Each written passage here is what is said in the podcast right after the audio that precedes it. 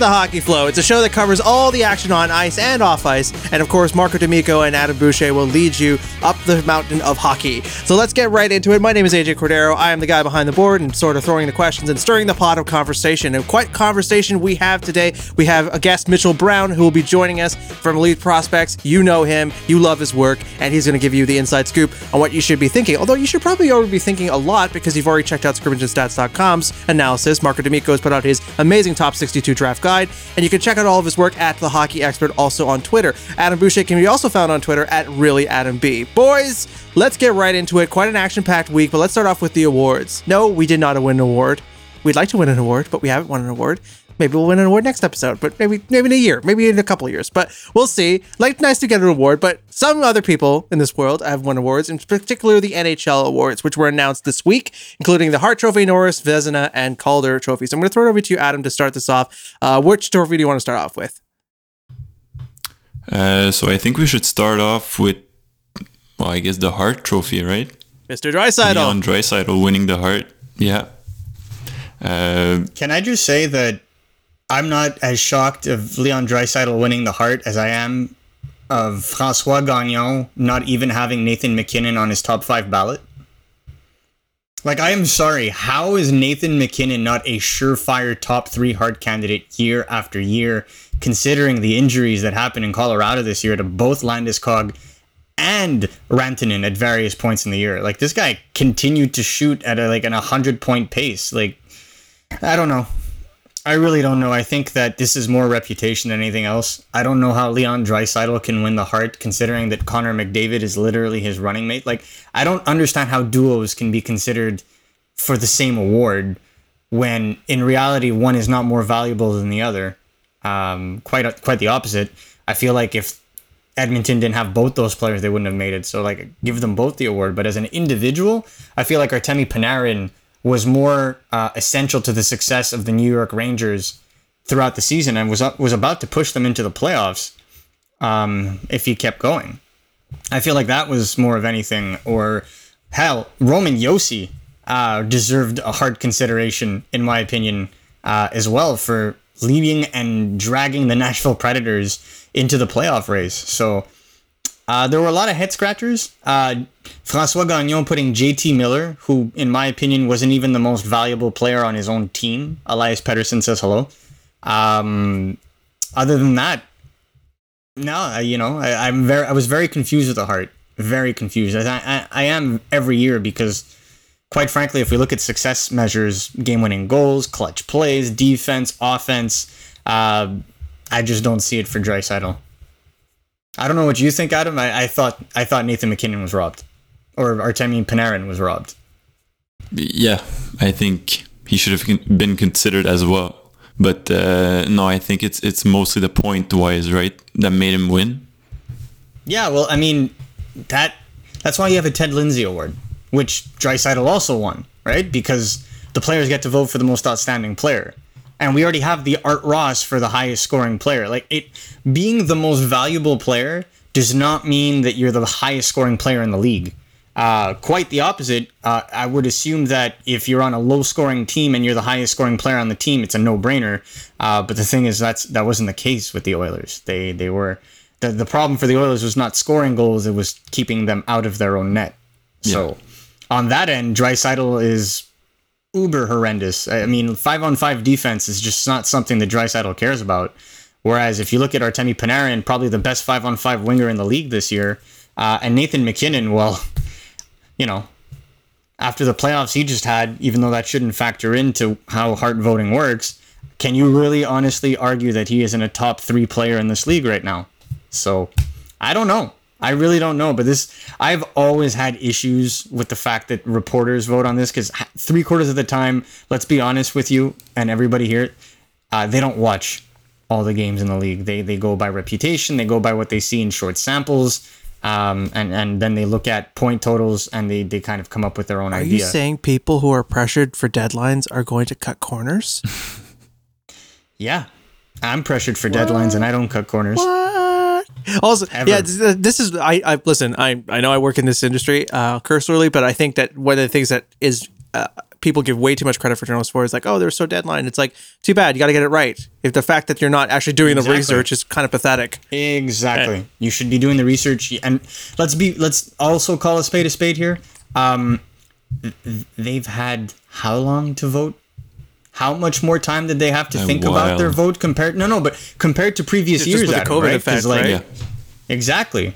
So you like if we are saying that scouts will have more time to overanalyze prospects than ever before, why can't why wasn't that the case for journalists whose job For it is awards, yeah. to to vote on an award so prestigious?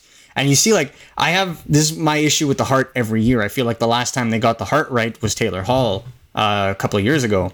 However, let's transition to a trophy I feel like they got spot on. Connor Hellebuyck wins the Vezina. The only thing that angered me was Tuukka Rask was second in voting. a guy that plays half the games should not be voted the best goalie in the league on any circumstance.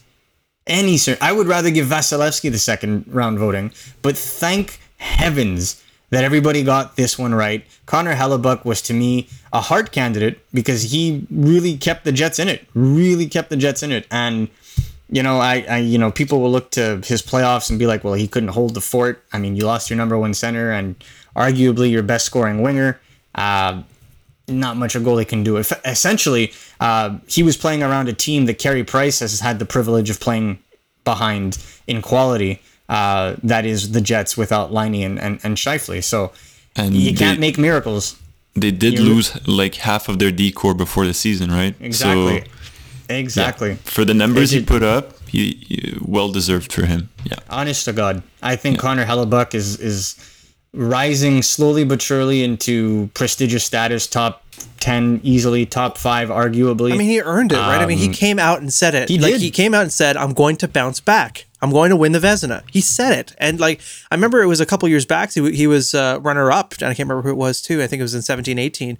and yeah, you could tell it was crushing for him. But like he's earned his place here. Six, uh, first in sh- yeah, yeah. Nobody can say First in shutouts, Nobody could say second in playing NHL behind a wins, D. uh, seventh in NHL, uh, NHL save percentage or something like that. It's like he's just been solid, solid. Yep. Despite playing behind a porous defense. So, you know, again, I feel like they got that right. Um, another trophy I feel like they got spot on, finally, was the Norris Trophy. And it didn't go to the defenseman with the most amount of points. Look at that. It went to the defenseman that exhibited the most amount of, you know, exceptional overall play. Roman Josi, to me, was the best defenseman and the best offensive weapon on his team. He was And the best player. this- Scratch yeah, that. just just overall, just best player. Uh, And this is a team that's paying one, two, three, four, four forwards over six million dollars, and he's their best offensive player.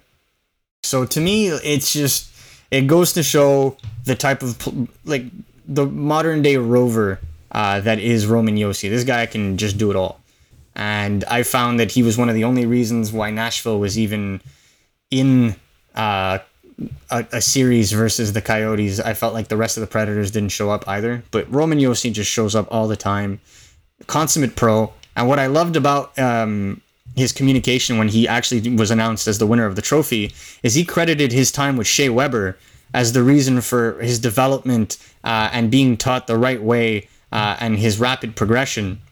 And he even goes to state that it's an absolute shame that Shea Weber never won this trophy in his prime. I agree on all counts. Uh, I watched Nashville play a lot, uh, you know, in, in the middle of the decade. Uh, I felt like Roman Josi exploded playing next to Shea Weber, and when Shea Weber was traded, uh, he carried PK Subban, in my opinion. Uh, so to me, uh, I stand by this. I think this is long overdue for Roman Josi. yeah, well deserved. And should we jump to the last one? Calder Trophy, baby. Sure. The Calder Trophy. Another one they got right. Cale Makar. Ah, don't say what that. about We're Quinn gonna Hughes? lose- we're gonna lose Vancouver fans. Yeah. We Well, I will. mean, it was it was. I mean, like, sorry, I saw that Cale voting Makar got breakdown. It's very clear. He- he won. double, like it's just insane. And look, I understand what people are going to say, but Quinn Hughes was better than Rasmus Dahlin. Yeah, like I, I get it. I really, I do. Uh, Quinn Hughes played on a less jam-packed team than uh, than Cale Makar. I, I also understand that. Cale Makar had more primary points. Cale Makar was more involved overall. I felt like Quinn Hughes benefited greatly from the supporting cast that he also had, which I feel is incredibly underrated. I feel like Elias Pettersson is going to be a kind of player that could be in the same discussion eventually uh, as a Nate MacKinnon. But ultimately, I feel like Cale Makar impacted the game on more facets, even though if it's a sliver uh, and in no way indicative of how the voting worked out, because I don't think that Cale Makar deserved twice as many first place votes as, as Quinn Hughes. Uh, I thought it would be tighter than that.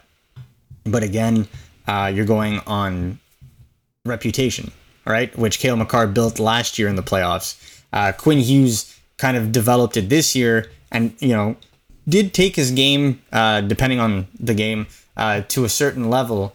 But I felt like Cale Makar uh, was just the kind of player that kept improving and improving and improving.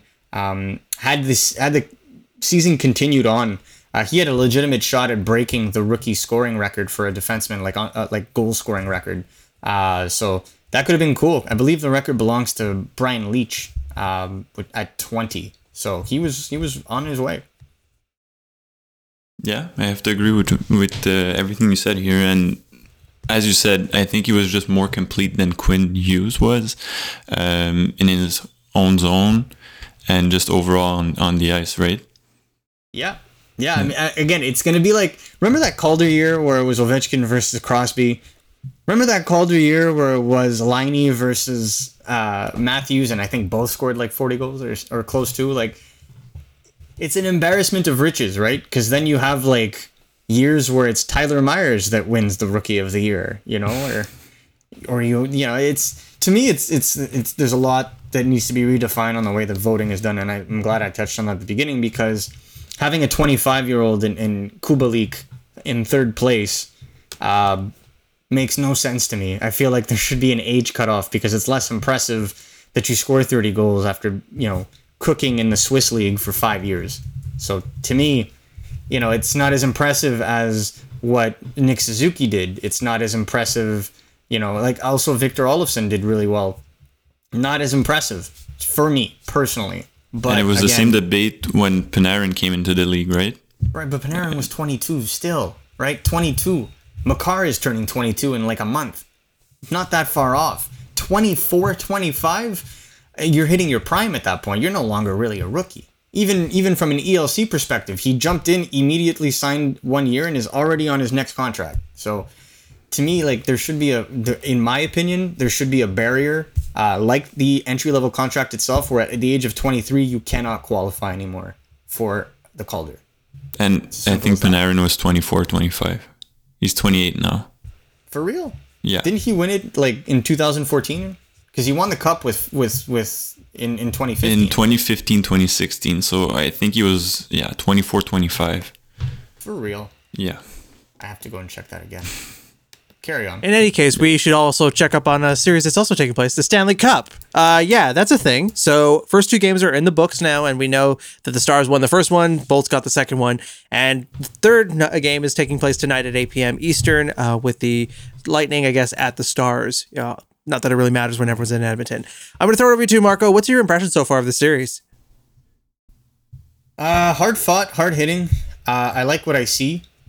Um, obviously, I feel like this is a series that Tampa Bay was just built to win. However, again, could have been standing on his head. Um, just really solid defensive play. Uh, and what I really like is the secondary scoring really coming in and uh, pushing through. Uh, from what I remember, or from what I remember seeing, I think Joel Pavelski uh, has done. he's got ten goals now, if I'm not goals, mistaken. Yeah.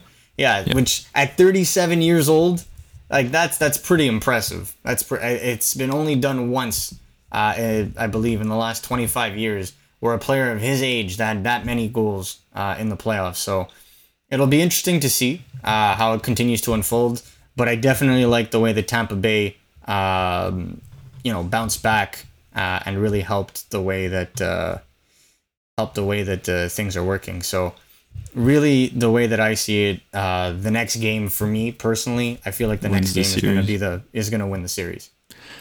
Yeah, I, I mean, one thing we're seeing from Dallas a lot is just they're hitting them a lot. They're like Tampa Bay is not going to win it easily. No, They're- exactly. They're hard hitting. Yeah, you're seeing Point get hit a lot. You're seeing even Palat, Gourde. They're all players that play hard, but they're getting hit a lot. So it's it won't be easy. But I think Marco's right. Tampa Bay's built to win this year. I I think what's going to make the difference is which defensive core is going to be stronger as a unit. I think ultimately we know that Hedman. I mean, I, I think yeah, Hedman has tied the scoring record for defensemen with also ten goals. Um, so you have Hedman on one end, Heiskanen on the other, McDonagh backing him up, Esa Lindell and John Klingberg backing uh, Heiskanen up. So really, uh, this defensive three-headed kind of monster that we consistently see uh, in successful playoff teams, it's really going to come down to who's owning the puck. Because forward-wise, they both have exceptional depth. It's really about that defense. So whomever's defense, and this is going to sound so cheesy because I feel like it's said in every like NHL game ever, but whoever's defense is going to be able to transition the puck faster and more efficiently, in my honest opinion, is going to be the team that will ultimately win game three. I think that what we're going to see is a very tight game. We're going to see a hard hitting game, but I feel like it's going to be a very high tempo game. It's not going to be slow like we saw maybe in the first game, uh, which fits Dallas's MO, right? If they can slow down the pace, uh, that disadvantages Tampa Bay, but I feel like they're going to go head to head with their talent and their speed on both ends. Um, so to me, the players to look out on both sides, uh, I'd keep a serious eye on Roope Hintz uh, and Denis Gurianov. Definitely two guys to watch out if they're playing a speed and skill game. Uh, and on Tampa Bay's end, uh, when you need a goal, when you need it in clutch, Anthony Cirelli. Just watch out for Anthony Cirelli uh, because I just, oh man, I honestly feel like they're going to have to pay top dollar to retain this guy because he's just a monster. That's that's the way I see it. Um, goalie wise, though, who do you see coming up on top here? Who do you who do you think is gonna is gonna pull a pull a rabbit out of their hat? Khudobin. So Yeah, AJ I thinks I think I, listen, man, six and two in the playoffs, man. That's that's not some random thing. That's that's that's a, a testament to coming back after a loss. It's That, that, that when you bounce back like that, that kind of confidence, those kinds of X factors really do play in a Stanley Cup series. I think, and I maybe it's uh, maybe it's old school to think of it that way, but it does really make a difference when you can show to your team, when you can show up to people on ice that you can eke out those wins when it matters.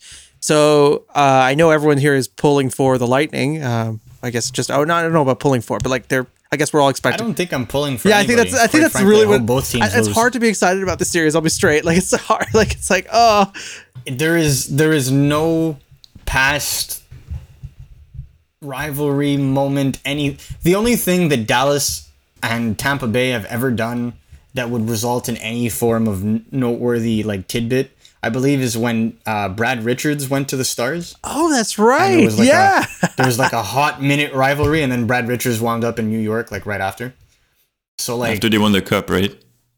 Tampa After Tampa Bay won the cup, Yeah, just a few Yeah. years. I think he stayed around for like a year or two, but then yeah, when his contract came up, he he was out. And yeah, all that to say, there's no there's nothing between these two clubs. You couldn't have picked two clubs with absolutely nothing on the line, no precedence, nothing.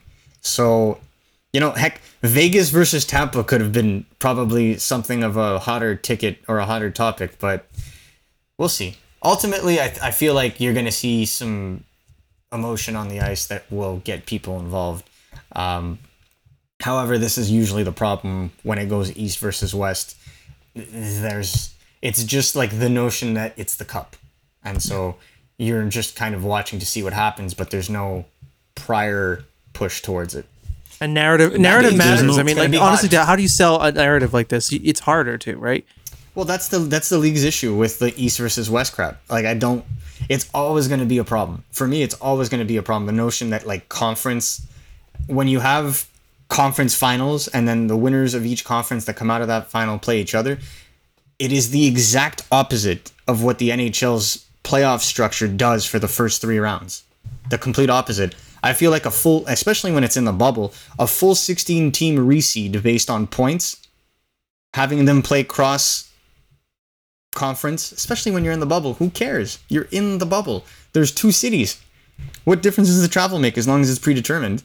And then you can really kind of intra play the the the, the out like what the not intra conference but the outra conference rivalries. And there are some. Imagine if Montreal played Colorado in a playoff series. Imagine that. All the Nordiques fans would be coming out on St. Catharines, just kind of like pulling out their flags, even though they're non existent, and just be like, yeah, go Nordiques, just for a second. Just for a second. They can kind of relive that rivalry. Or like, I don't know, uh, New Jersey playing uh, the LA Kings again, or the New York Rangers playing, uh, you know, you just name it. it, it there's so many cross Western Conference rivalries that you can come up with. So, to me, I think that that's something that they can look into, uh, especially if it's going to be like this for another year. Um, but ultimately, no desire to really watch that other than the fact that I need to for my job uh, on this podcast and other content. Uh, and to see who wins the Stanley Which you can Cup. all find at That's pretty scrimmagestats.com. Scrimmagestats.com. That's the place where you can find Marcus all of his content and also at on his Twitter. Hold the, hold the plugs for Mitch, man. Don't Hold worry, I've got his plugs Mitch, ready bro. to go. And now joining us is Mitch Brown. Mitch Brown is a freelance hockey analyst whose work appears in the finest of publications, including Elite Prospects Rinkside. You can catch all of his work on his Twitter at Mitchell uh, Mitch L Brown and of course EliteProspects.com. That's also where you can get the 2020 NHL Draft Guide produced by Elite Prospects. You can sign up today for nine dollars US a month and get access to a wealth of knowledge for your draft pool. Also, Mitch has a Patreon, so go support his work over there as well. Mitch, thank you so much for joining us today on the Hockey Flow. Yeah, thanks for having me on. I'm really excited.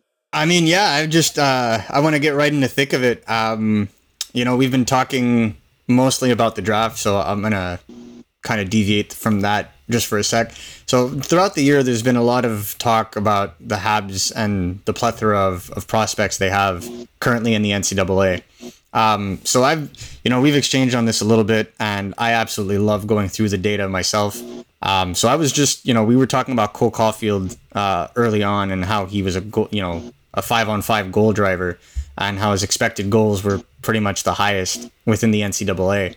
Um, personally speaking, though, I would rather turn my attention to the defensemen, who I feel are are totally, I would say, undervalued right now, uh, and that would be Jayden Struble and Jordan Harris. Now, the last time we spoke, uh, you had mentioned that Jayden Struble was one of the better defensemen that you've tracked this year. So I just wanted to maybe discuss what about his game you found intriguing when tracking. So the first thing is his ability to get off the point. Um, he led all the defensemen that I tracked in individual expected goals per 60. And for the most part, you know, generally defensemen, you know, they get a rebound every four games and that drives it. With Struble, he's getting off the point every single game, firing a lot of shots off. And a lot of them are really high quality. He has this curl and drag wrister that he can pull through and around players that he loves to pull off. Um, it does come at the expense of his playmaking, but I think that's more of a maturity thing. Like he has it in spurts here and there. Uh, it's not going to be a huge issue going forward, I don't think. But the crux of Jayden Struble's game is his transition upside and his physicality.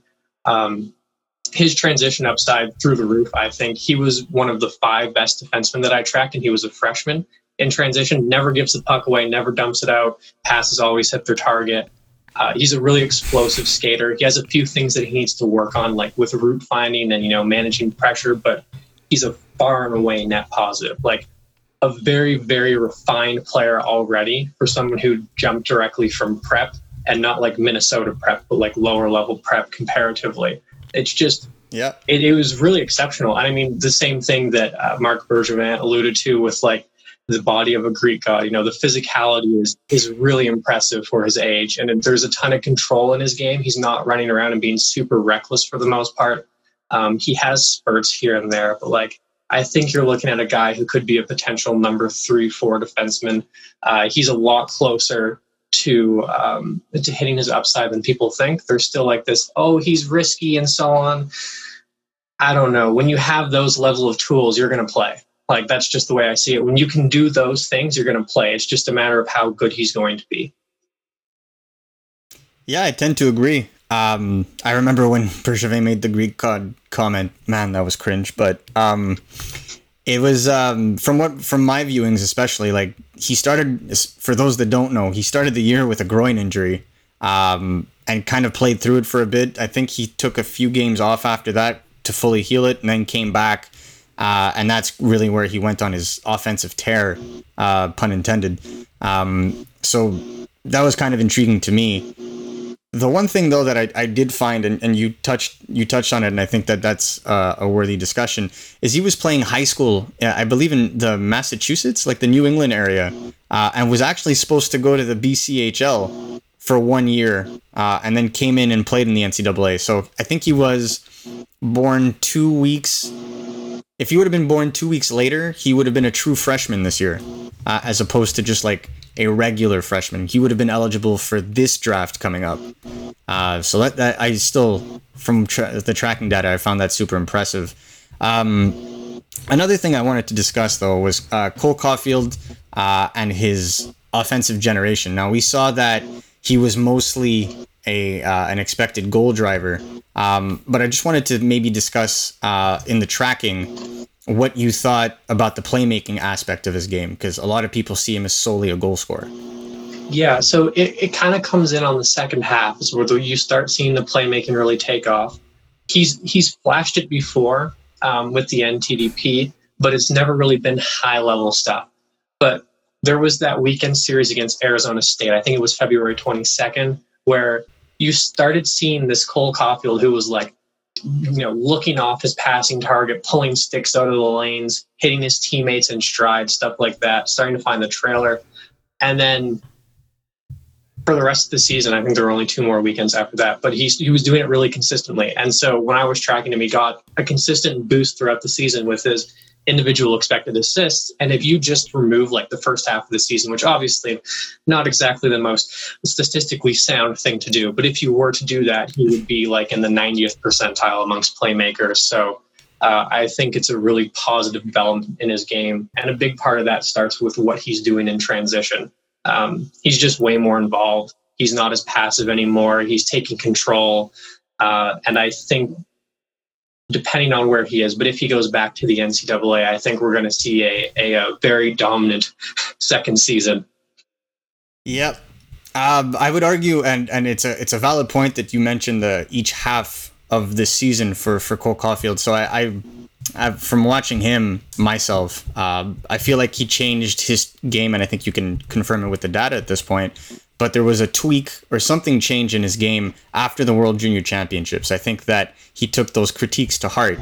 Um, and when they came back to the to, to, to play with their team, I think it's at that point that Alex Turcotte was also working through an injury. So it was really uh, Cole Caufield and Dylan Holloway uh, that were the the two play drivers. And exactly, it was you know exactly where I'm going with this. But Dylan Holloway finished the year. I think he had like 10 points in his last 10 games or something of those lines.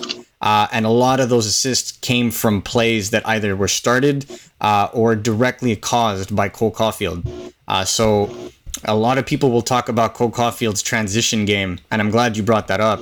Um, obviously, we know from a goal scoring perspective uh, Cole Caufield is, is a prolific goal scorer, but I think, and, and this is where I want to kind of bring the question, uh, a lot of his goals come in tight. A lot of his goals come in from like high percentage areas. Uh, and so that's something I wanted to, to, to ask. Is the expected goals coming from Caufield also a product of where his goals are coming from? Yeah. So for the most part, he's getting rebounds and he's getting cross slot shots. So someone's setting him up with the cross slot pass that you know like that goes in like 30 some percent of the time in the NCAA and rebounds go in almost as much from from point blank range. And those are the shots that he's getting. I would argue that he was unlucky this year as a scorer, um, which is terrifying when you think about it because he scored uh, was it like 19 goals or something on a team that didn't a team yep. that was very frustrating to watch offensively. He played the second half of the season. No offense given, I really like Dylan Holloway and Ty Pelton Byce is a good player, but he scored with two line mates in the second half who were of significantly lower quality than he is. And he made a lot of things happen individually. Um, and the set, I guess the third way that he's generating these chances is from getting himself in the middle in transition. Uh, really no fear to attack the middle. He takes even the slightest of opportunities to cut inside to fire. Um, something that he does really well is he blends his like cuts into the middle with his weight shift for his shot. So defensemen have no idea when it's coming, and goaltenders like good luck reading it, especially because it comes off his stick so quickly.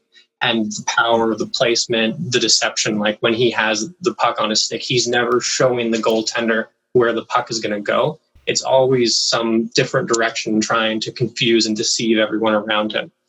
Like, I don't know. I I think I think he's a top three prospect outside the NHL of drafted players. It's really hard to it's really hard to think of flaws at this point. Like he's a, he's a super impressive That's player. crazy. There are tweaks that he could make, but like he's going to be a great player for a long time. I tend to agree. Um, I'm actually thinking of the play you're describing, um, where he kind of cuts in through the middle, and then will kind of shift his weight left to then release right. Uh, I think he did that a few times actually this year, uh, especially early on. Um, the point about um, above replacement teammates, or, or, or essentially in regards to him, is is pretty valid when you're looking at other prospects in the NCAA. Uh, you know, if you look at Alex Newhook, uh, he was playing with Matt Boldy for a good part of the year, and when he exploded, so did Alex Newhook. Uh, you know, Trevor Zegras also had a running mate. Uh, you know, I felt like Caufield was kind of looking for that all season, so it's actually quite um, it's quite relevant. And the unlucky part rings so true, pun intended, because I've never seen a kid hit that many posts in my life. Like AJ, I am not joking. I watched 15 games. I counted 32 posts, and one game had five posts. I could like I just I couldn't believe it. So ultimately, I I, I agree with everything that was said here, but I, I do find it in- intriguing um, about the, the the discussion about carrying the puck up the middle because that's one of the critiques I have of Dylan Holloway is that he doesn't um, he doesn't really do that as much because Cole Caufield was doing it, and that kind of skews the way that people look at him. That's why I don't believe necessarily that Dylan Holloway is a center uh, necessarily at the next level. I think he might be better off as a winger, um, and that really kind of brings me to my next point, and that's about this upcoming draft. And this is the bread and butter right now because everybody's eyes are on that. Um, and right now, we really want to talk about the hot topics in regards to the draft. So, for me, and, and something I've gotten a lot of flack for, but I feel like more and more people are getting on this board, uh, is the debate between Jake Sanderson and Jamie Drysdale, uh, and who the number one defenseman going out in this draft should be. So um, I saw what you were, I saw what you wrote yesterday, or what was posted earlier on in the week, uh, and I'd love for you to elaborate a little bit more on that uh, for our listeners. But uh, you know, I've, I honestly think that Jake Sanderson has more translatable skills, um, but I'd love to see what your breakdown is on this. So I think if you were looking at translatable skills and transition and defense, you were 100% correct. Um, Jake Sanderson, or I guess Jamie Drysdale, sorry. One thing that he runs into is passiveness. Um, when you look at his transition game, he's a one play player. So he looks up the ice, he finds his target, he makes a play. He doesn't adjust to the scenario around him as it unfolds. So it makes him particularly susceptible to forechecking pressure in the OHL. That's a problem going forward. You need to see a guy who's a little bit more aggressive. And I mean, we can talk about, oh, he plays so many minutes, he's so young, and so on. But it, when you have a full season of, of this and it gets worse throughout the year, you start wondering, okay, maybe it's how he's processing the game. Um, however, there's a lot of really strong off ice elements of his game that that project, you know, he's going to fix this in time. Um, and I would tend to agree with that. And then defensively, the passiveness is the same thing. Like you look at him in the neutral zone, he's the master of being there without actually doing anything. Um, he gets his stick in the way, but he's not really one to close out and try to make the stop. Whereas Jake Sanderson is literally the best transition defender uh, I've ever tracked. So the juxtaposition is is, is pretty incredible.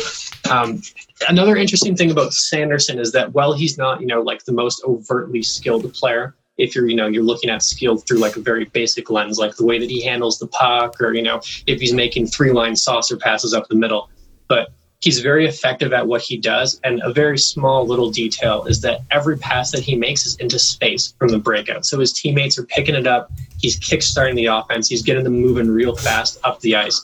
Um, just a really, really impressive, impressive player all around. Like you don't only give the puck away 22% of your transition plays without being amazing at it, which is the second highest rate I've ever tracked. So another thing in Jake Sanderson's cap here. I think the difficult part is the offense, and I'm. This is not to say that Jake Sanderson lacks offensive skill.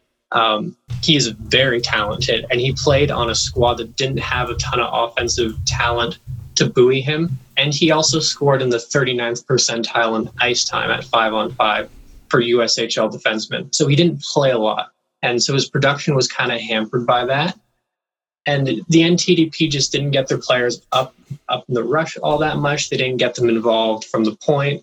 And so he had like one or two plays a game that were really impressive. You know, he's pulling out spin moves on guys, and he's six foot two. He's problem solving plays down low, where he's pulling the puck through one defender, looking up, seeing another one closing on him, and then hitting Yeah, I had a quick question for you, Mitch. Um, He makes so you mentioned really the passive high, uh, high level play of passes. where Drysdale, right? He's catching the Especially puck in the across his body zone. like he's going to shoot Would you say if, if and then a team's able to the develop him to come better across, and then he into a better back. offensive player because Um, he's still really he's still he was still close to a usage. point per game Drysdale right, is just as overall, a more though, passive think he's a defender. more Would you say he has a playmaker when he bigger the upside than what Sanderson might bring to below team? the goal line. if the team is able to develop passes, him he sees the right way. trailing behind the play. He does also have a little bit more freedom to make those plays, which matters. And for me, I think that little extra playmaking ability from inside the offensive zone is why I give Drysdale the edge. But like, it is so so close. Like, like if a team, if it like if Ottawa picks Sanderson fifth overall, like it's not a bad pick at all. If they pick him over Drysdale, it's not a bad pick. I would like that's that's essentially where I was going was Ottawa, and and then what what happens after. But Adam, obviously, let's go.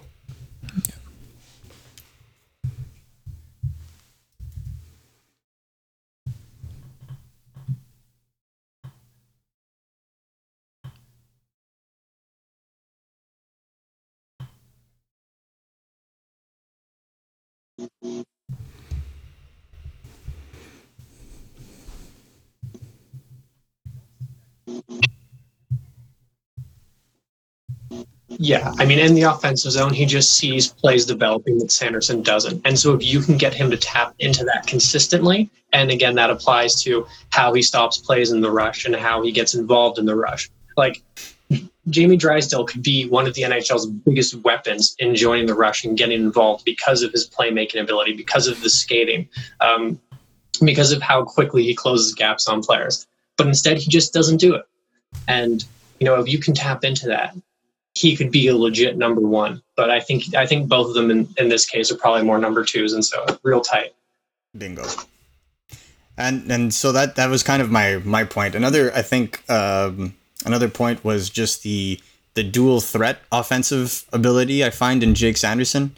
Um, his shot is I find incredibly underrated. That it be his slap shot, that it be uh, his wrist shot, which is so good for tips. Um, but I don't see that in Drysdale's game. I, I really don't feel like his shooting mechanics are, are necessarily there uh, in comparison to a guy like Jake Sanderson. So whenever I'm, I'm kind of brought up the notion of, well, Drysdale's the better offensive player, my mind always kind of goes to that. Like maybe in the O he is, but as they continue to rise throughout ranks, there's always this notion that will that kind of will their offensive tools translate at the next level and that's where i kind of get intrigued with sanderson because yes he's not essentially as good a playmaker as drysdale is but i feel like he's a better shooter um, than drysdale is uh, and the gap between the two um, in my opinion i guess kind of defer the possibility of one being necessarily better than the other offensively although i will state that i definitely agree Drysdale's potential to be that defenseman is definitely there. Yeah. Uh, to, to be the better offensive defenseman. But I, I guess with what we're seeing right now and the, and, and the way things are going, um, would you say that uh, that Sanderson's age, being one of the younger players in this draft, also kind of weighs in on the on the debate for some people? Yeah, I would say that I would say that there are a lot of people who abide by that. I know that there are teams who are very into that. Like if you look at some of these teams drafting records, you will you will notice some trends here. but Yep. uh, most research um, that we've seen in the past year or so suggests that if you're born after January, like you're not a late birthday, there's not really a huge difference in how you develop and stuff like that. Um, Yeah. Whether you're like September 14th or January 1st, the difference is very, very small. You're more looking for the late birthdays. But I mean, absolutely, I will. I will definitely buy the physical potential thing. Like if you look at if you look at Sanderson, I mean, he's a bigger player. Um, he's already an equally impressive straight line skater. It's just a matter of getting the agility. And one thing that's very impressive about Sanderson is how good of a skater he is, despite not being like the most physically strong player. Um, when I project skating, you know, there are players who are very physically developed but have mechanical flaws. So the potential to improve the skating is a little bit more limited. Like I guess a good example of this would be Bobby Brink versus I don't know Emil Andrae or Zion Nybeck, right? Like Andrae and Nybeck are two like very physically mature players who have mechanically flawed strides. They're going to have a much harder time fixing their skating than Bobby Brink, who you know his body was bending in all sorts of ways. Like it was just really awkward and uncomfortable to watch, and it was largely because of his lack of strength. He goes to Denver, of course, and he gets stronger, and he still has massive skating flaws because of his lack of ankle strength. But the stride improved a ton just by an off season of lifting weights. And so Sanderson has a ton of room to grow because you see those inconsistencies in his stride. It can it can get so much better. Yeah, well, I- I mean, I um, I remember because you know we, we have to talk about where he's going. So I, I believe he's going to is it Notre Dame? No, North Dakota. yes, North Dakota. Sorry, it was ND in my mind, but I kept mixing the two. So North Dakota, uh, there's Shane Pinto, and I believe also Bernard Docker there as well for the Sens. And I remember Bernard Docker. The one of the big things was skating and explosivity in skating. Uh, and just watching him for the last two years, you know, you it's night and day. He's he's really been able to kind of push that. So one of the things a lot of people are talking about is the growth potential in Sanderson, and the fact that he'd be going to the NCAA where he'd have a lot more time to focus on physical training throughout the year, um, as opposed to someone in major junior playing 67 games a year. Um, do you think that that possibly weighs in on the way people will view where they would rank a guy like Sanderson versus Drysdale? Um, it would depend on the evaluator. Like some teams would be very like they're very focused on NCA development, whereas other teams, you know, they they just want to get the guy to the AHL and work on them themselves, on the work on him themselves. I think UND is probably like the perfect fit for Sanderson. I wrote an article on it. Yeah. It's just like this team loves to get their defensemen off the point and make plays. They're a really aggressive neutral zone stopping team. Uh, so you have two of his best attributes in a system where they're going to be magnified. Like he's he's going to slide in there and be perfectly fine. The transition is the only issue. Like UND's defensemen aren't allowed to make plays in transition unless they're joining the rush, which is very unfortunate. But you can't like, what are you going to do if you're the coaching staff at UND? Oh, Jake, you can't use the middle of the ice. No, you're not going Right. to do that. You're going to tell him, Jake, use the middle of the ice, do your thing, and everyone else will will have to abide by the system. Like he's just too good to take that away from his game. Um, and UND, I mean, like they're a good team. They're competitive. They have a proven track record of developing players. Um, it, it's going to be it's going to be really really really interesting to watch him. Like I wouldn't be surprised if he's like a top ten defenseman in the NCAA whenever it returns to action, and he's just like a one and done straight into the NHL guy. Like I think that's probably the outcome here. Yeah, it's a, that's that's also what I was talking to a, a lot of people about. Is that I, I really don't foresee it being too long a, a stint, especially if, if he gets taken by Ottawa. I feel like if he gets taken by Ottawa, he could pretty much either go straight to Belleville the year after, or or kind of just right onto the third pair to start and work his way up. But I feel like it would be a less less of a pressure environment because he'd be playing behind a guy like Thomas Chabot on the first pair. So literally a no stress environment for him to just come up and and grow. And he'd probably already have that chemistry with Bernard Docker as well, who's on the right side. So it, it I don't know, there's there's so many things that point to Ottawa zoning in on Sanderson if they do get their center uh, and and and Raymond is gone that it just made too much sense to me. So I keep thinking of it. Um, for the uh, Montreal Canadiens fans here, um, the big topic is, oh, they slid from 9th to 16th. Uh, they're going to lose value at this point. There's no way they're going to be able to get a player that's as good as they would have been at nine. What I like to remind people is that drafts don't play out like rankings. Uh, there will be reaches in this draft, specifically because of the, the, incomplete data that we have uh, and a lot of the risers that we might see uh, with the resuming European leagues. Um, so, right now, I guess my question to you is I know you're a big fan of Maverick Bourque, um, from what I've been able to read. Um, other players that they've been talking about are Dawson Mercer. Um, and then, you know, the, the big red flag in Montreal would always be Hendrix Lapierre. Um, so I just, out of the possible players in the 13 to 20 range, I would say, say, um, what do you think, or what what kind of player do you think people are sleeping on uh, that could be available at 16?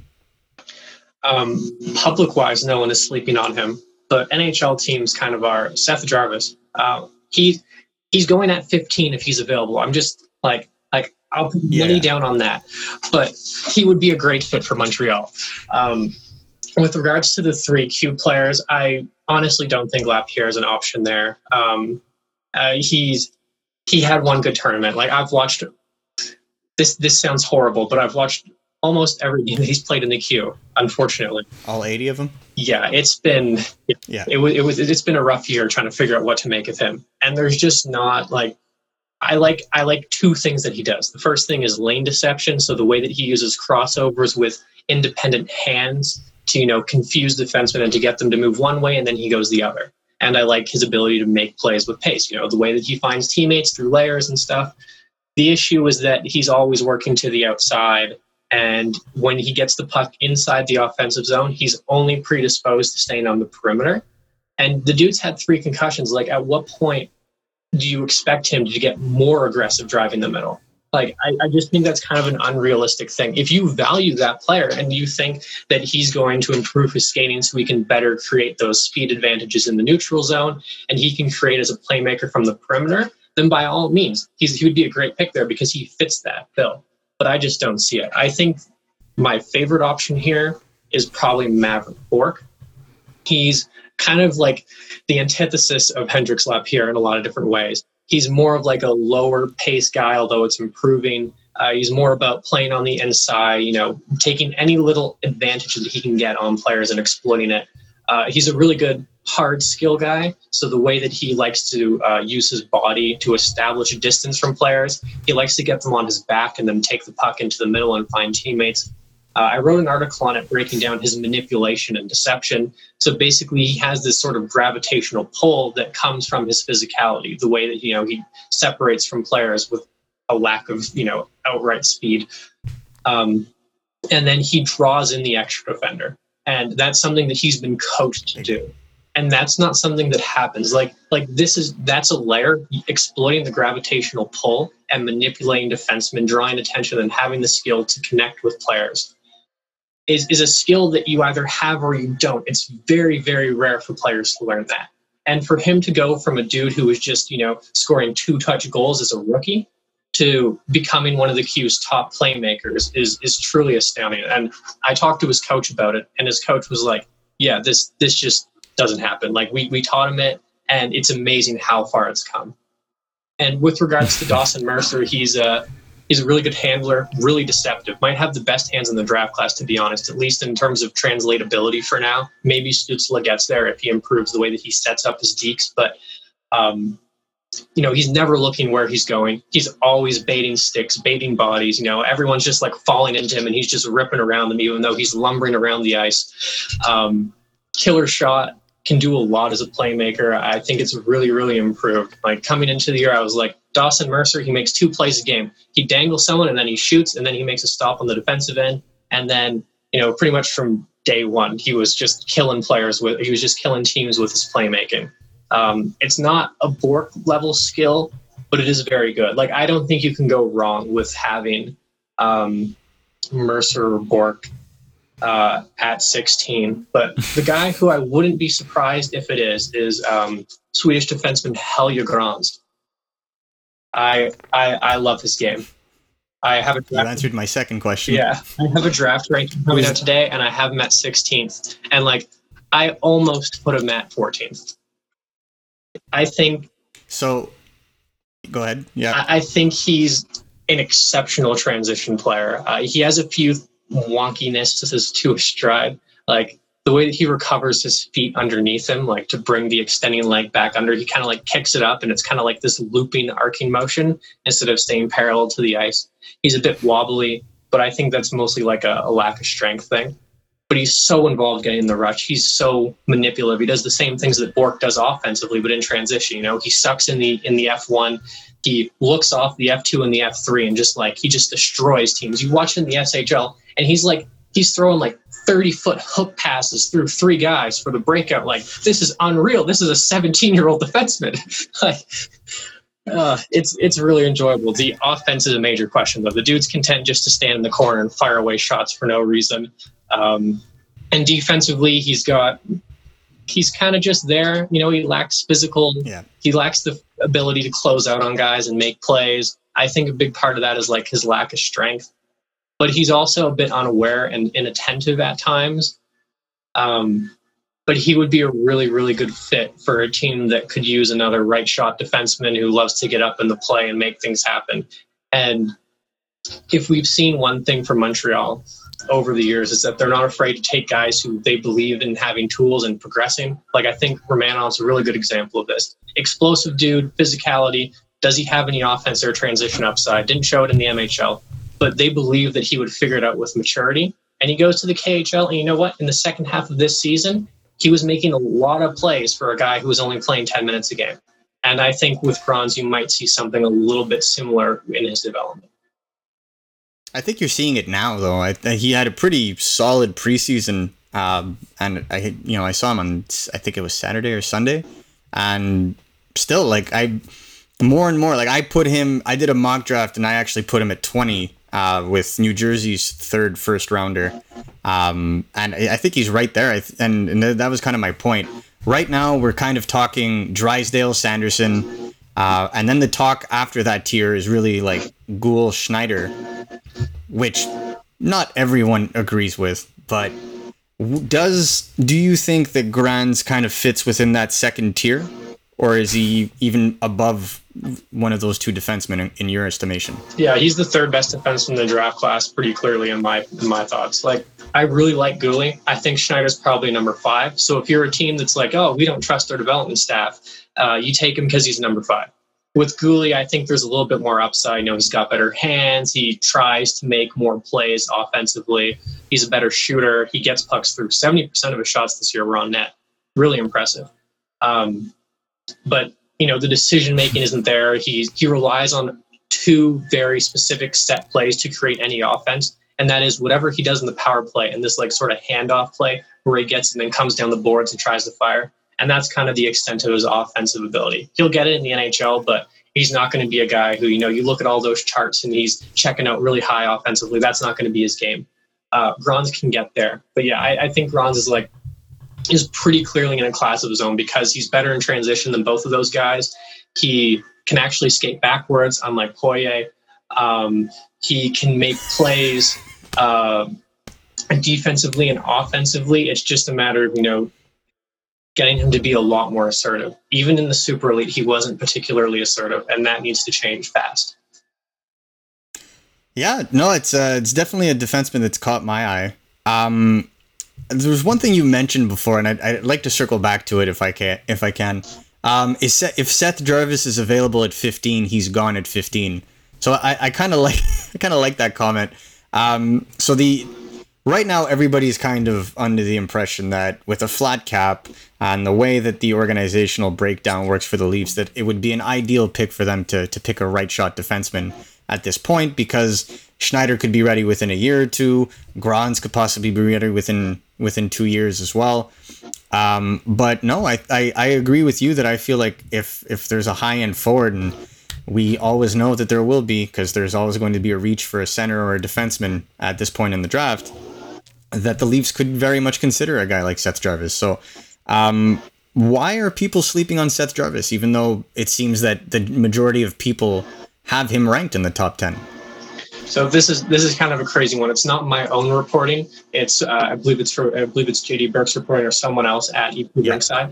But there is a team that has him outside of the first round entirely, and there are more that have him as late first, from what I've been told.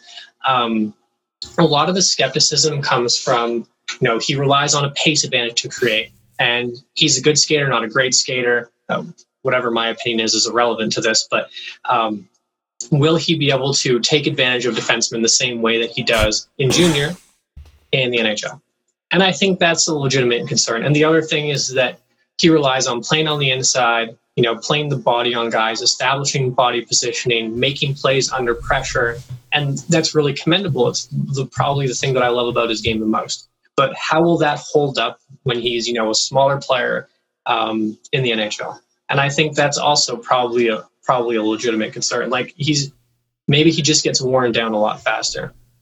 But I mean, if you're looking for a guy who's going to be, you know, win every foot race by sheer virtue of will, grab a pile of retrievals, weaponize those retrievals into in, into point blank chances for his teammates, can score goals from the perimeter, can score goals from the inside, can use that Hendrix Lapierre lane deception to actually get to the middle in transition, unlike Lapierre, then he's your guy. I mean, when we look at the Leafs, we often think, you know, they need they need better defensemen. Their their defense is a defenseman issue. Their defense is very much a forward issue as well.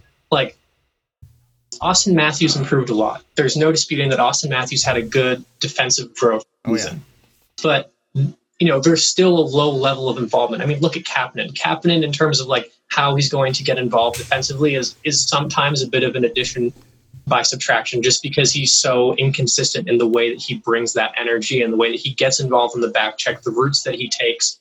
Um, and Seth Jarvis, you know, uh, he kind of brings this, you know, sort of Zach Hyman esque in a much smaller frame ability to get those loose pucks, you know, the adherence to the fundamentals. Um, he's mm-hmm. going to bring that energy, and I think that he could make a defensive impact on a Leafs team that desperately needs it, you know, just by virtue of being way more disciplined and way more dedicated to the defensive end than some of their forwards are. Of course, Helge Grans would be a great, great, great player there. Like, if they take Braden Schneider, I will be shocked. I will be shocked Braden Schneider is their guy. Exactly. I've I've heard that Braden Schneider has interviewed well and that some teams have him higher than others. But on a pure talent perspective, like I do hold Grans higher because the potential is higher. Um, and and yes, I don't think that uh, Ky- or what we've seen from Kyle Dubas's drafting strategy, uh, they don't necessarily want the player that's going to be impactful today. Uh, they're looking for the best overall player going forward, which you would assume most people do, but oh well. Um, one thing that I was discussing with uh, Leaf fans at the time as well uh, was the possibility of adding more muscle or, or a bigger forward uh, with a little bit more translatability. They could either play center or wing, and we talked about it a little bit before. Uh, Dylan Holloway, potentially, uh, and there's been a lot of discussions into his potential fit uh, and what kind of a team would be looking at you know his abilities and i thought the leafs would definitely be a team that would consider him based on the fact that he is already quite physically mature and plays a sound kind of game he's a very responsible player already uh, in the ncaa would that be a little bit too early in your estimation No, I don't think so. It's really fluid from like from you know like the Jarvis, Bourque, Mercer, Quinn kind of players. Like it's really fluid from there all the way down to like the Noel Gunlers and uh, and Connor Zarys. You know, they're if you pick him there, it's because you really believe that what you saw in the NCAA is like only the beginning of it. Like you mentioned that he's not driving plays up the middle, which is true. But when you look at the data, he's using the dot line a lot. So he's threatening to drive the middle. It's getting him to commit to drive in the middle. Um, and you look at his passing as well. Like he really showed off some good stuff, hitting uh, Cole Caufield in particular, finding the trailer to plays. Like one thing that Alex Turcotte, God love him, he's a great player, does not do is slow down and find the trailer. This guy is going wide on everyone every single time, and then he's going to find you. And it just didn't work with Cole, unfortunately. Uh, but Holloway's got a lot more patience. You know, he can get to the front of the net. He can get the he can get those sticks on loose pucks. He's got good timing. Uh, he's always free, always available, and of course, he has the physicality element to his game that would help any team, not just the Leafs. Um, I think he'd be a fine pick. Wouldn't be my pick there, but I definitely see an argument for it. And if they walk away with Dylan Holloway, they're getting a guy who could be a top nine forward in two years' time and make a decent impact. Yeah, no, I, I agree. I, like I said, I I saw it. Um, I like the fact that you brought up the Jarvis point because I I thought that there's a serious possibility that he could slide all the way to 16 at this point. Um, I think the hottest debate on Twitter the last week, and I know your colleagues also got into it. I know Cam was laughing about it a lot. Uh, was uh, you know, by a lot of people are looking at Byfield uh, and really souring on him. I know you're laughing because I'm. I've been, I've been watching Byfield for two years, and I don't think the World Junior Championships are really what's going to make me not like a player I've loved for the other 120 games of his career uh, in the OHL. But I have to ask the question: uh, Would it be a disastrous thing to pass on on Quinton Byfield at picks two and three? At two, probably not. At three, it would just be asinine. Like like you're getting a player who has the highest or second highest upside in the draft class. Um, we can talk about, oh, he's big and he's just ragdolling these fools all game long. You know, won't be able to do that in the NHL. He's 6'4, 215 pounds. How many players are that big in the NHL? It's a joke. He's going to do the exact same thing. Like, like he he needs to improve the way that he gets his body oriented. Like, he doesn't sit deep enough into his stride at his hips. He tends to bend his torso really high or really sharply. And so when he goes into puck battles, he's at a disadvantage because he has to turn his body upwards first. And, you know, players can get under him and leverage him. And that, if he figures that out, if he, you know, starts loading his stride correctly and fixing his orientation with his hips, you know, he's going to do the same thing. And he's such a good playmaker. He's such a good handler. He's such a good transition player that he's going to score. I mean, the big thing for me is, you know, how is he, how does he play in, play in space? you know, he has a weak off puck offensive game. Uh, he has some difficulty relocating. He tends to pass and then just look and watch instead of, you know, driving the middle or for more complex plays like trying to make time movement into the slot with the player around him. He's so used to being the puck dominant force that he hasn't figured out how to play without it. Um, but you know, you can teach that stuff. And and he's and even if he's not going to be like a 40 goal guy, oh, look, we only have a 25 goal, 45 assist center who plays defense, overwhelms everyone in transition, and wins every puck battle imaginable. How terrible is that? No, no, you take him like this this this is just some serious galaxy brain stuff going on here. People look at like, oh, he didn't score in two games against London or whatever crap it was. Oh, therefore he must not be or Ottawa. Like, what a joke. He's gonna be like it's it's ridiculous. People are people are overthinking this and people are fixating too much on like translatable skills without knowing what these translatable skills look like. You know, I, I there I'm I'm all for, you know, being creative and having, you know, really hot take opinions for for the draft. But Quinton Byfield, like outside of the top three, is just one that doesn't make sense to me. Yeah. I, I, I kind of I personally hold him in higher esteem than than Stützle because I, I feel like he's actually a more of a dual threat player than than than Stützle is. Yeah. Um, one of the things, one of the things I, I, wanted to discuss was, uh, to, speaking of prospect slander, um, there was a lot of slander in regards to Mason, uh, to Mason, no, Lucas Raymond, uh, over the last year. Uh, for those that don't actually follow the SHL and understand the context um, of Frölunda's usage, uh, but I feel like he's putting those naysayers to sleep over the last month or so. So, my question would be, uh, seeing as he's kind of proving his doubters wrong, even though I don't believe that there's really much doubt in, in anyone's mind at this point. Is he a legitimate selection at the fourth overall pick for Stevie Y, who we know to make the wildest of selections? Yeah, I mean, I think he's the third best player in the draft class, and I like. I don't think it's particularly close for me. Like, I really like Rossi, I really like Perfetti, I really like Stützle, but I think that with Raymond, you know, you get the pace of Stützle that overwhelms players in a more refined package. Then you don't have the same skating issues that you have with Perfetti. And then in the case of Rossi, you know, he's he's a little bit more aggressive making plays. He's a better goal scorer. He's got a better shot in tight. Uh, he has some range to his game. You know, he can create from the perimeter. Um, uh, I, you know, like I think, I think it's pretty, I think it's pretty clear he's the third best player in the class, and it's been that way the entire year. It's just that people, you know, it's. I understand why people have sat, why people soured on him. You know, there's a lot more uncertainty when you don't have this sort of proof of concept in their draft year of how good they can be. He had flashes, Yeah. absolutely, but it wasn't a consistent thing. And I think people probably under underestimated his World Juniors as well. Um, I didn't watch all the World Juniors, but I thought he was very good and he created a lot. There were a few moments where you're like, okay, I- Raymond needs to be a little bit more engaged. He needs to make a better play here. But for the most part, I think he fits the fits the bill of you know a top line forward. I don't know if he'll be an above average top line forward, but he's going to be a, a great player for a very very long time. And whatever team ends up with him, presumably outside of the top three at this point, is going to have a very high value selection. Shockingly, for a top five pick or wherever he goes. Like hearing some talks about like eighth or ninth, which is just which is oh my god, that would be larceny if you pull that off.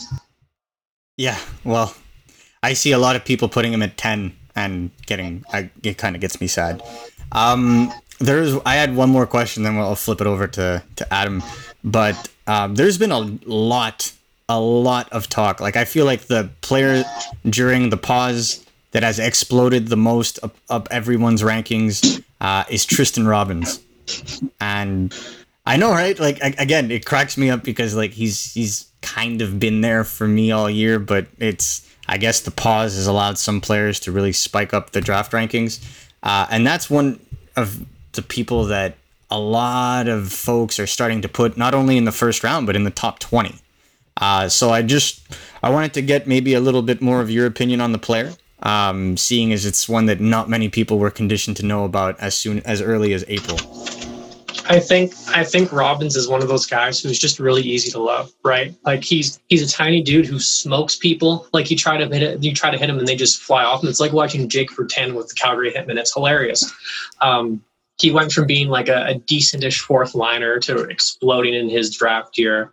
Um, just an easy player to appreciate. I don't think the skill level is is super high. Like you look at those curl and drag wristers that he scores on, they're not really too layered or, or deceptive. Like he can pull it around defenders and make goaltenders look silly, but he just doesn't have the same sort of deception with the puck on his blade that you look at guys who consistently score on that play have.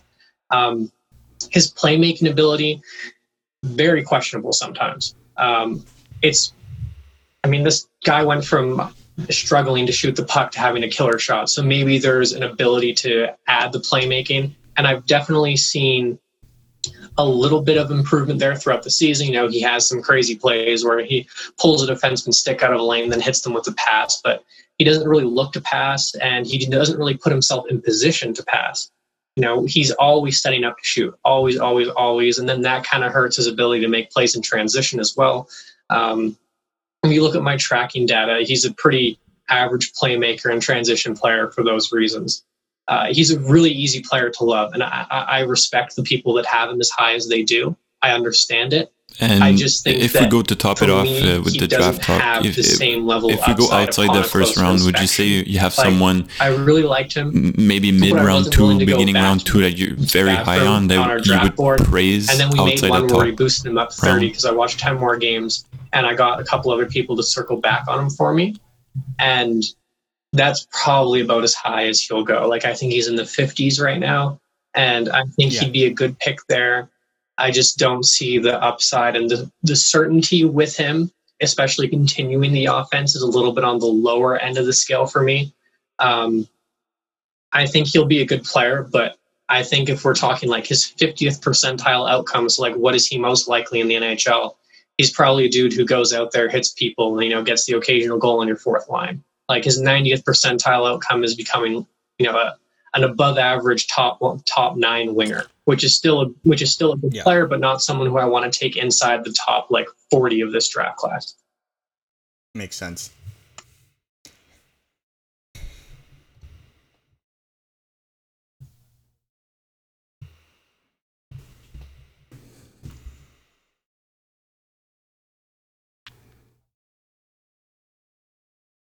Yeah, there are three guys that come to mind here. Uh, there's Wyatt Kaiser, who's sort of a mobile, do it all defenseman.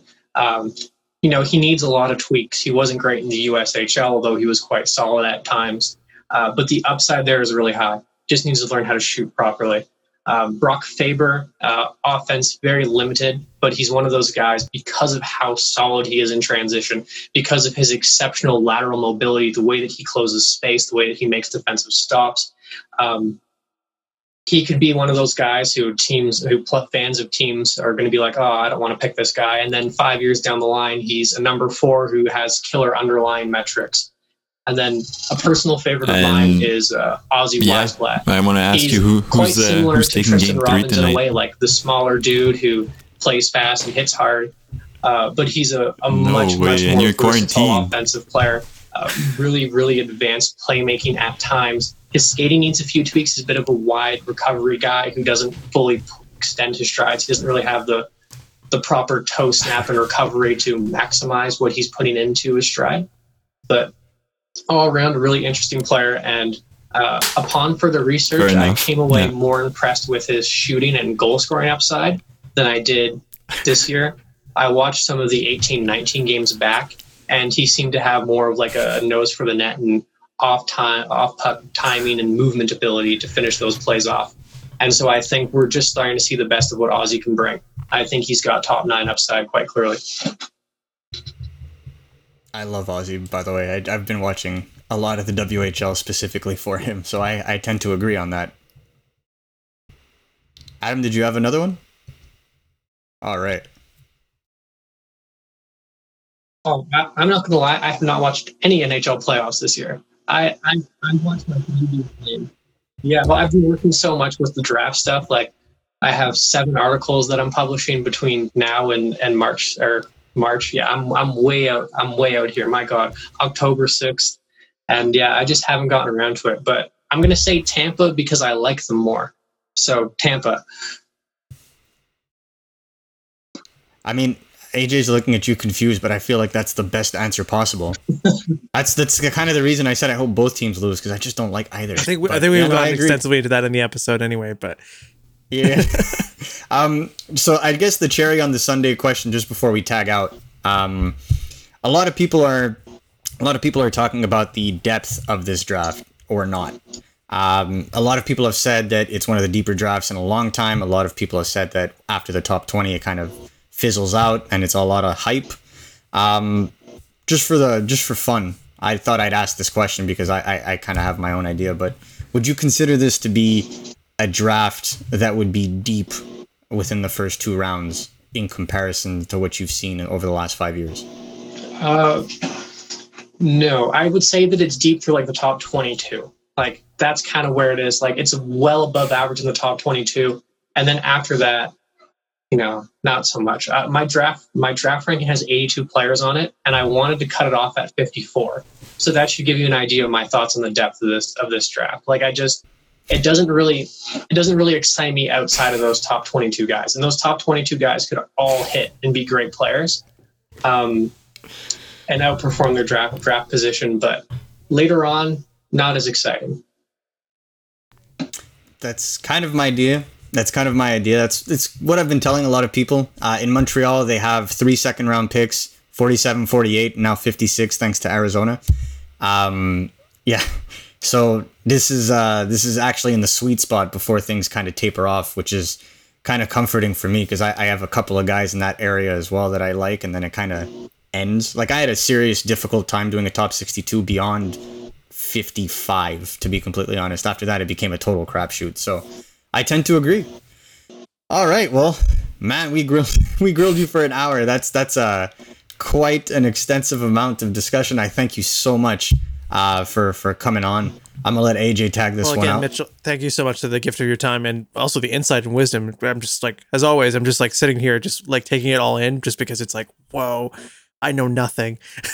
and so like I, I, am privileged I am to say that because like that means I can learn something new every day, and I've learned way more than I expected today. So thank you so much, Mitch. Mitch Brown is a freelance hockey analyst whose work appears in the finest of publications. And again, you can check that out. Most of it's at Elite Prospects Rinkside. You can check all of his work also on Twitter, Mitch L Brown, and of course EliteProspects.com. That's where you can get the 2020 NHL Draft Guide produced by them, and you can sign up for it today for nine dollars US a month and get access to a wealth of knowledge for your draft pool. Also, throw a bid a couple of bucks on his Patreon, man. Did you hear all that knowledge? Come on, you need to support them more, man. Support his work over there. And again, Mitch, thank you so much for joining us here today on the Hockey Flow.